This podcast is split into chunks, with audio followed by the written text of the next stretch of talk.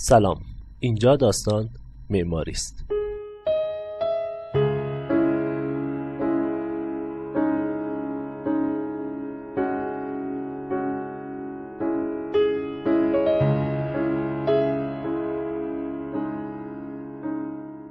امروز دوازده بهمن سال 57 امام خمینی توی روز دو بار به ایران اومد. بله دو بار. یک بار به ایران و یک بار به خیابون ایران. خیابونی که از زمان رضا شاه به این اسم در اومد.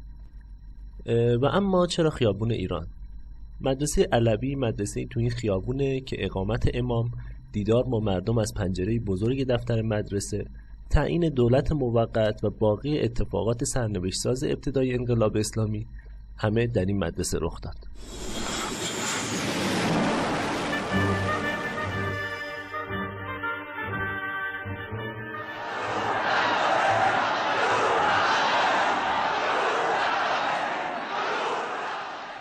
خب می‌خوایم در این قسمت از مدارس غیر دولتی در دوره پهلوی دوم صحبت کنیم.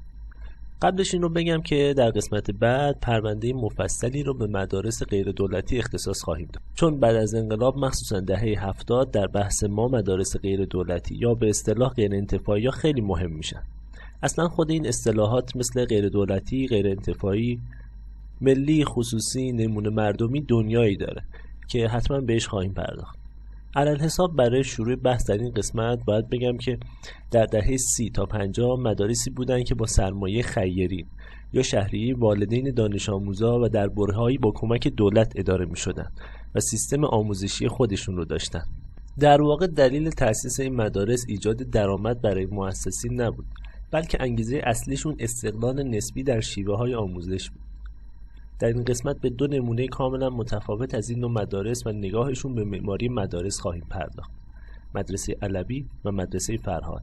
اما اونچه که رخ داد برای من دبیرستان بود. من دبیرستان علوی می‌رفتم.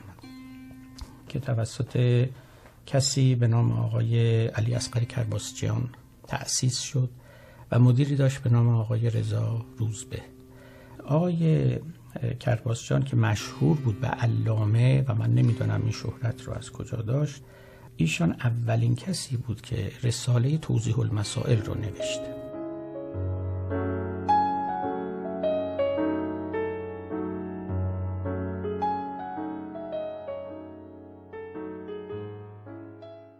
صدایی که شنیدیم صدای دکتر عبدالکریم سروش یکی از فارغ التحصیلای مدرسه علوی بود.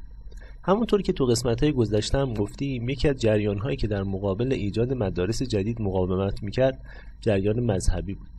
تو دهه 20 رفته رفته فارغ التحصیل های مدارس جدید که وارد دانشگاه ها می شدن اداره جامعه رو دست گرفتن و جامعه مذهبی می‌دید که در این زمینه عقب افتاده.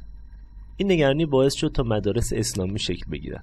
یکی از این مدارس مدرسه علوی بود.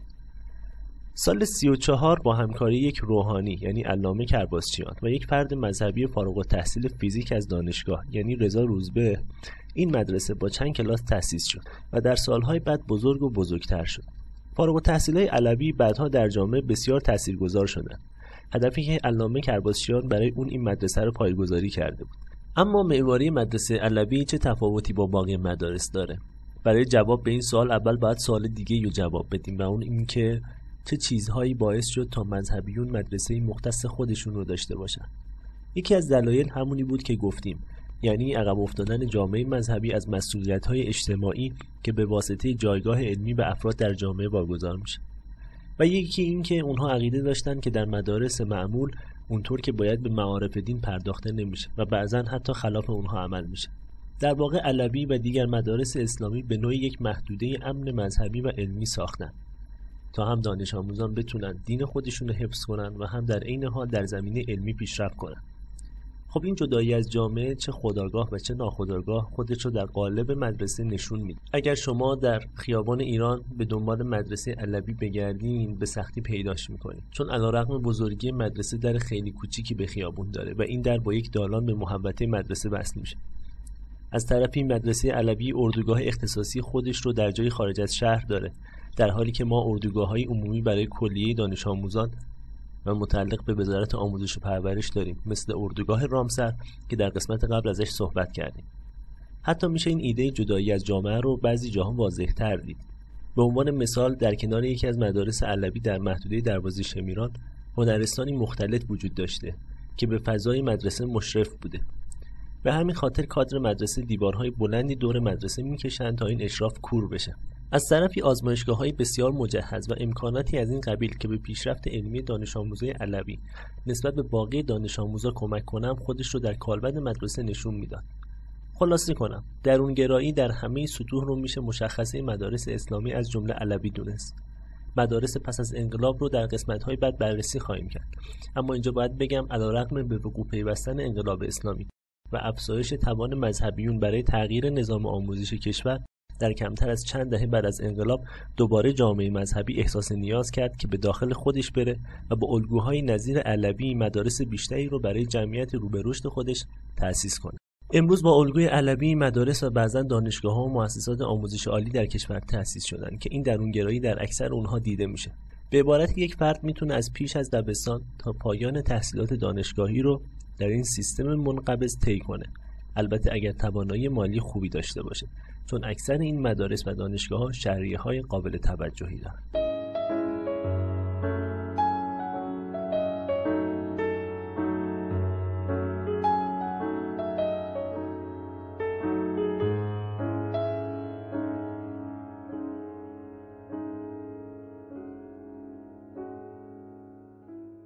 در همون زمان که علامه کرباسچیان آقای روزبه مدرسه علوی رو تو خیابون ایران اداره می‌کردن با فاصله کمی یعنی همون حوالی خیابون ایران خانومی به اسم توران میرهادی مدرسه ای رو در خانه پدری خودش تأسیس کرد مدرسه فرهاد خود خانم میرهادی اصولی که مدرسه بر پایه اونها بنا نهاده شده بود رو سادگی، تفکر، تعاون، آزادی، توجه به فرهنگ اصیل ایرانی و حق آموزش برای همه می‌دونست. خانم میرهادی فارغ التحصیل روانشناسی تربیتی از دانشگاه سوربن بود و بچه ها رو برای آموزش از سه سالگی میپذیرفت و تا آخر مقطع راهنمایی برای اونها برنامه داشت. فرهاد مختلط بود و خانم میرهادی این ترکیب جنسیتی در مقطع ابتدایی رو برای آموزش خیلی مفید می‌دید. یکی دیگه از نکات قابل توجه در فرهاد دوری از رقابت بود و فرهاد نه مقطع دبیرستان داشت و نه برنامه برای ورود دانش آموزانش به دانشگاه.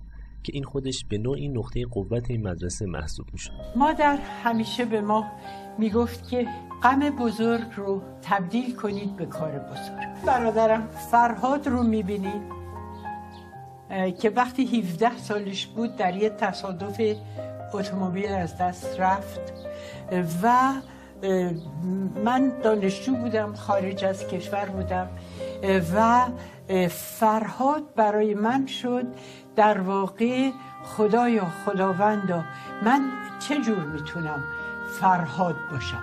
مدرسه فرهاد و پیدا کردن روش جدیدی که بتواند بچه ها رو از اسارت نجات بده در تمام این مدت این فرهاده که پیش من هست تو دلم هست تو مغزم هست. خانم میرهادی فرهاد رو در خانه پدری خودشون تأسیس کردن و هر فضا رو متناسب با ابعاد موقعیتش به عمل کردی اختصاص دادن و ساختمون مدرسه رو به نوعی مناسب سازی کردن. خانم دکتر سوزان حبیب از فارغ التحصیلان فرهاد هستند که حدود یک دهه از پژوهشی رو در مورد مدرسه فرهاد پی گرفتن.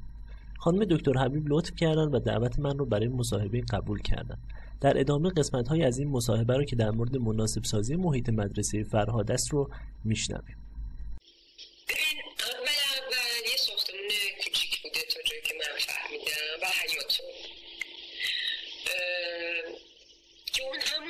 کودکستانیه که منم وقتی کودکستان رفتم توی همون فضا کودکستان بودم. الله کنن بود و سرسره هدیه در واقع مادر توران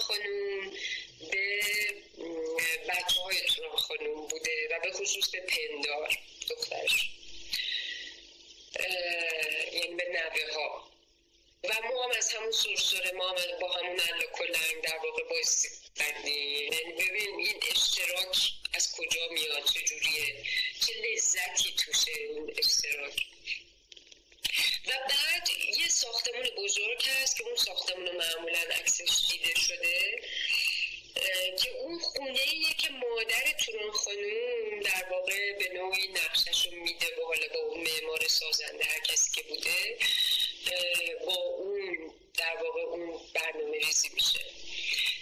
و بعد یه ساختمون دیگه اضافه میشه که مثلا من کلاس اول که رفتم به اسم حیات کلاس اولی ها معروف بود. ولی مثلا کلاس پنجم ما هم تو همون ساختمون تشکیل شد. چه, چه اتفاقی افتاده در اینکه اینها هیچ کدوم ساختمان آموزشی نبودن؟ یعنی سه تا خونه بوده که به هم متصل شدن و فضاهایی که در گوش و کنار افزوده شده به این فضاها. فضاها مناسب سازی شدن. این در واقع از بچه های دوم تا پنجم ابتدایی خب این بچه ها بچه های پرتحرکه ما مختلط بود مدرسه دختر و پسر با هم بودیم. در نتیجه یه جاهایی میدویدیم مسابقه می‌دادیم ما هم. خب پیکلمون هم درشتر می‌شد طبیعتا. خب پس ما باید درسته که در کل باید طوری حرکت می‌کردیم که برای بچه های ریزه میزه تر کوچولوتر خطر آفرین نباشیم. ولی بالاخره هم بچه های کوچولوتر باید راحت حرکت میداشتن. که حالا کلاس اولیا بودن کودکستان و آمادگی بودن. اینا که آسیب پذیرند دیگه. در اینا حیاتای جداگانه داشتن. و ما در یک ساعتی از در واقع مدرسه ما اجازه ورود به این حیات ها رو نداشتیم. توی زنگ تفریح ها مثلا کلاس اولی ها و تو حیات خودشون جنب و جوششون رو میداشتن کودکستانی ها تو حیات خودشون. و دبستانی ها هم تو حیات خودشون و و جوش خودشون رو میداشتن. که در واقع دویدن ها نمی‌دونم بازی های گروهی و اینا برای بچه های ریزه تر بچه های کوچیکتر ایجاد خطر نکنه. این یکی از تمهیداتی بود برای مناسب سازی. خب سوالی که پیش میاد اینه که توران خانم به عنوان مبدع یک شیوه آموزشی جدید اگر این امکان رو داشتن که مدرسه ای رو از نو طراحی کنن چه چیزهایی براشون در کالبد مدرسه جدید مهمی بود؟ بر از انقلاب خانم پوران شریعت رضوی همسر دکتر شریعتی اقدام به ساخت مدارسی در جنوب تهران می‌کنند و می‌تونن یک زمینی در جاده سابه برای دایر شدن مدرسه خانم میرهادی از خیرین جذب کنند.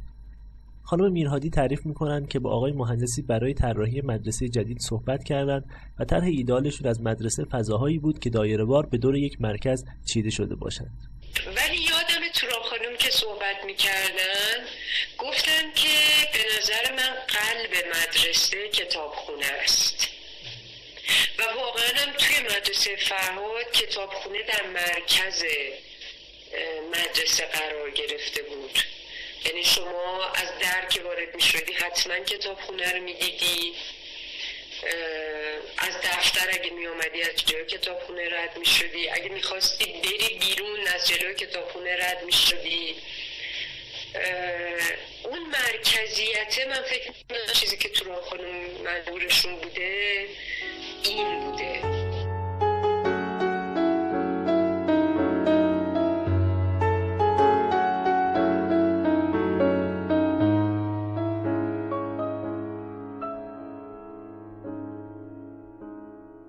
این بود قسمت ششم قصه مدرسه. در انتها لازمه که از آقای دکتر فرید ابوالحسنی از فارغ التحصیلان قبل از انقلاب و مهندس ایمان توکلی از فارغ التحصیلان بعد از انقلاب مدرسه علوی و خانم دکتر سوزان حبیب از فارغ التحصیلان مدرسه فرهاد و آقای کمال الدین قطب از فارغ التحصیلان مدرسه علوی و فرهاد برای کمک هاشون در شناخت بیشتر این مدارس تشکر کنم. برای اطلاعات بیشتر می‌تونید به سایت داستان معماری یعنی داستان معماری داتای آر مراجعه کنید. و خیلی ممنون میشم اگر من رو از نظراتتون محروم نکنید.